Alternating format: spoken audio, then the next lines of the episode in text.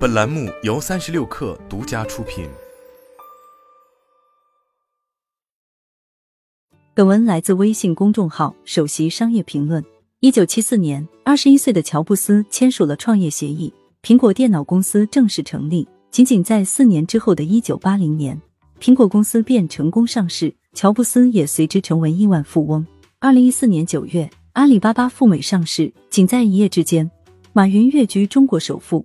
这样的故事还有不少，媒体也喜欢报道这样吸引眼球的故事。他们在故意鼓吹越大越好的神话，这似乎给人们营造出一种美好的愿景。一个企业成立之后，就应该快点融资，实现高速发展，在短时间内抢夺尽量大的市场份额，甚至在具备条件时便毫不犹豫的选择上市，获得超额回报，造就又一个商业传奇。这样的创业观一直以来都很有市场，不少人将之奉为圭臬。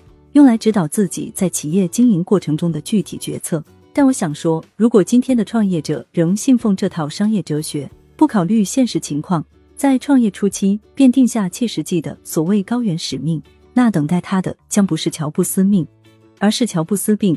他们的企业也往往伴随着他们的病入膏肓而慢慢死去。过去人们之所以相信大而成功的传说，只是因为各国的商业发展还不算完善。有大量的具有普遍性的需求未得到满足，再加上通信技术的不发达，造成了各种信息不对称，致使到处都充斥着可被挖掘的财富机会，有大量低垂的果实可供摘取。而今天的商业看似发达，其实已经进入了白热化阶段。比如现阶段受到热捧的私域流量，看起来是一种很高明的营销策略，但其实不过是迫于大公司的淫威，在夹缝中生存的无奈之举，并且。由于技术随时间积累，基础科学长期停滞不前的缘故，越来越多的领域呈现出赢者通吃的局面。比如，三十年前，世界上大大小小有几十家制造光刻机的公司，但现在还能被听到的就只剩下荷兰的 ASML、日本的尼康和佳能了。对中国移动互联网发展历史有所了解的人，也都明白，微信只能是腾讯出品到底意味着什么，而这还只是十几年前的情况。今天则更不必说，甚至那些初创企业的背后，也总能找到大公司的身影。那种靠在暗处编一个大招实现颠覆式创新，进而取代大公司霸主地位的时代，已经一去不复返了。既然企业再难做大做强，那就只能沦为打工人了吗？事实上，连这也很难做到。Chat GPT 这类人工智能工具的出现，一定会淘汰掉很多工作内容对创造力要求不高的岗位。各个企业和组织招聘员工的门槛也会越来越高，并且由于人工智能加速发展的特性，这种局面会越发的不可逆转。从现在很多人毕业即失业，以及考研人数暴增等社会现象中，应该不难看出这一点。靠一份稳定的工作过好下辈子，把自己的命运安安稳稳的放在别人的手中，将变成一种奢望。因此，我认为。在将来，每个人都得懂点企业经营，都得做点正式工作之外的小生意。我们不能再对大进行无端的迷信和追捧。社会已经变了模样，我们对商业的态度也必须随之改变。我们应该开始青睐小而美。小而美是一种我们对待企业的态度，以及一种今后可能占据人们思想主流的企业形态。小而美的企业不是奔着成为独角兽去的，相反，如果你想创立一家这样的企业。那你必须明白，他的目标是爱种马，而非独角兽。他不能为你攫取巨量的财富，不能满足你想要成为风云人物的梦想，但他能减小你承担的风险，让你过上不错的生活。它是我们每个人都应该掌握的一种生存方式。当你遵循这种生存方式，你就不能再想着打造一款杀手级应用，使其病毒式传播，重新塑造一个行业。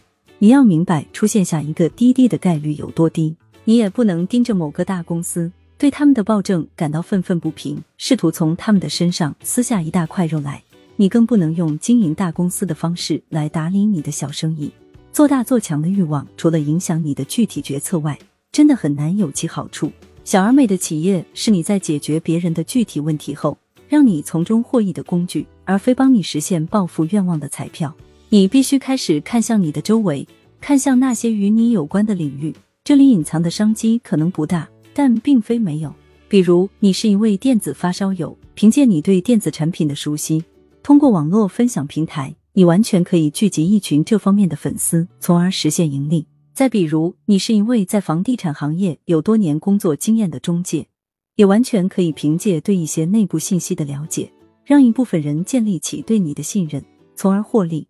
我们很可能解决不了关乎几十亿人的大事，但通过利用自身的独特长处，解决一小部分人具体的小问题，也能让我们在未来站住脚跟。小而美企业的主要优点便是它拥有极强的弹性，它虽没有太强的竞争力。也很难提供某种难以替代的服务，但却有着顽强的生命力。你不需要承担太大的风险，最坏的结果不过是服务或产品过时。如果把大公司比作火车，那小而美企业就是小轿车。为什么诺基亚反应如此迟钝？为什么黑莓手机就是无法实现转型？因为它们体量太大，掉头太难，往往只能一条道走到黑。但小而美企业却没有这个困境，凭借其灵活性。它可以实现在不同的赛道上快速切换。如果你是做实体销售的，那改做电商不会太难；如果你运营一家公众号，那转做短视频也完全可以接受。总之，如果你选择做一家小而美企业，那你便有无数种办法活下去。大树可能会倒下，但野草却能生生不息。这是一种观念的转变，而实现这种转变，对未来的创业者来说极为重要。做小而美企业的主要难点在于，你要学会寻找确定性。确定性是一种对不安全性的厌恶。只有当你能给自己提供安全的发展空间时，你才能获得确定性。而我认为，这种安全的发展空间指的便是持续的盈利能力。对待盈利的态度是区别于大公司和小而美企业的本质特征。对于大型企业来说，盈利往往不是他们的第一要义，他们更加看重的是自己在本行业的生态位是否稳固。他们的策略是拿对未来的预期换现在的发展，而对小而美企业来说，能持续盈利则是其最为必要的任务。这种必要性无论如何强调都不过分。简而言之，小而美企业关心的是现在，它绝不会也绝不应该拿盈利换快速发展。它可能进进缓慢，但一定要保证自身的绝对安全。小而美企业应该讨厌高风险。那些在新冠疫情疫情时期因为压上未来，忽略资金链。从而蒙受巨大损失的人对此应该深有体会。我们要明白，做大做强是不确定的，你不知道市场环境是否会给你这个机会，你也很难知道你所提供产品或服务的最大受众有多少。但这一周的财务报表是确定的，很多创业者不是为用户少或利润低而焦虑，让他们始终担忧的是眼见亏损却又无可奈何。因此，不要把变大视为紧要目标，一定要先实现盈利。建立盈利自信，要明白，只要活下去，一切便皆有可能。在保证绝对安全之前，在保证黑天鹅事件不会给自身带来毁灭性打击之前，你最好控制住自己的欲望和赌上一切的想法。创业者的含义正在快速变化。四十年前，他指代的还是一个很小的群体，但今天，创业已经变成一种热潮。而在未来，通过创业成为企业家。可能会变成每一个想在社会上获得较好发展之人的必由之路。然而，抛开那些时代的风口所造就的英雄们不谈，真正适合做大生意的人其实并不多。掌握小而美的思维，是在未来不确定环境中始终维持生存的利器。未来的创业者应该青睐小而美。